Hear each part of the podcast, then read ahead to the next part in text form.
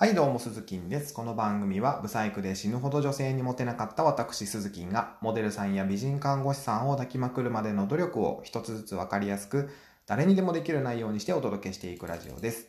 はい。ということで今日はですね、磨くなら中身が先か外見が先かというテーマでお話をしていきます。あのー、なんでしょうね。卵が先か鶏が先かみたいなまあ結論のないテーマのように思えるんですけども、これちゃんと結論があります。えー、正解は外見が先です。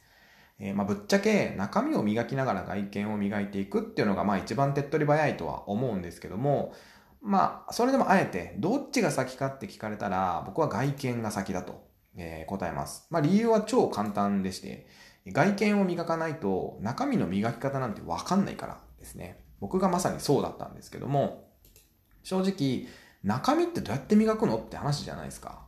わかんないですよね、よくね。なんか、抽象的すぎて。うん、まあ、心は噛みやすいとかじゃ磨けないわけで、でも、外見なら着るものを変えるとか、髪型を変えるとかですぐ磨けるわけですよ。で、外見を磨くと、自然といいことが起きるんですよ。あの、外見に似合う行動を取り始めるんですね。例えば分かりやすく言うとですけども、スーツを着ると、こう、ビシッとした気持ちになりますよね。あの、スーツでアスレチックとかにはいかないわけですよ。ね。アンガールズの田中さんみたいに、あの、スーツで洞窟探検をするのは演出なので、うん。で、はたまた結婚式でタキシード、タキシードを着ている新郎さんを想像してほしいんですけども、背筋が伸びて、こう、凛としてますよね。顔つきもどこかこう、凛としている顔つきになります。つまりは、外見を磨けば、自然に中身も磨けるよってことなんですよ。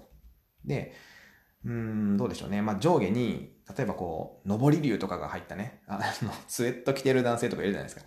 あの、ちょっとヤンキーっぽいね。で、鼻と口とかにこう、ピアスもガンガンしてて、で、金髪でロン毛の、まあ、チャラ男ですみたいな人がね、あの、私、職業裁判官ですって言っても、いや、嘘つけいって話じゃないですか。なわけあるかいと。まあ、めっちゃ失礼ですけども。だからまずは中身が輝いている。で中身が、えー、輝いている男性を真似していく外見から磨きましょうってことですね。えー、いい服を着て、いい靴を履いて、髪型もビシッと決まってたら、自然にね、背筋も伸びてくるし、店員さんにありがとうございますっていう言葉も出てくるし、そうしていくうちに、あの、中身の磨き方っていうのも分かってくるんですよね。あ、こうすると相手がこういう風に反応してくれるから、あ、じゃあこうしてみようとか、っていうところが分かってくるようになります。はい。だから僕は磨くんなら中身が先か外見が先かって聞かれたら迷わずに外見が先ですって答えます。まずは外見を磨いて中身も磨いていく。中身を磨いていくと外見はもっと輝く。これが正しい順番かなというふうに思います。ということで今日は磨く、え？磨くなら中身が先か外見が先かというテーマでお話をしました。また明日の放送でお耳にかかりましょう。バイバイ。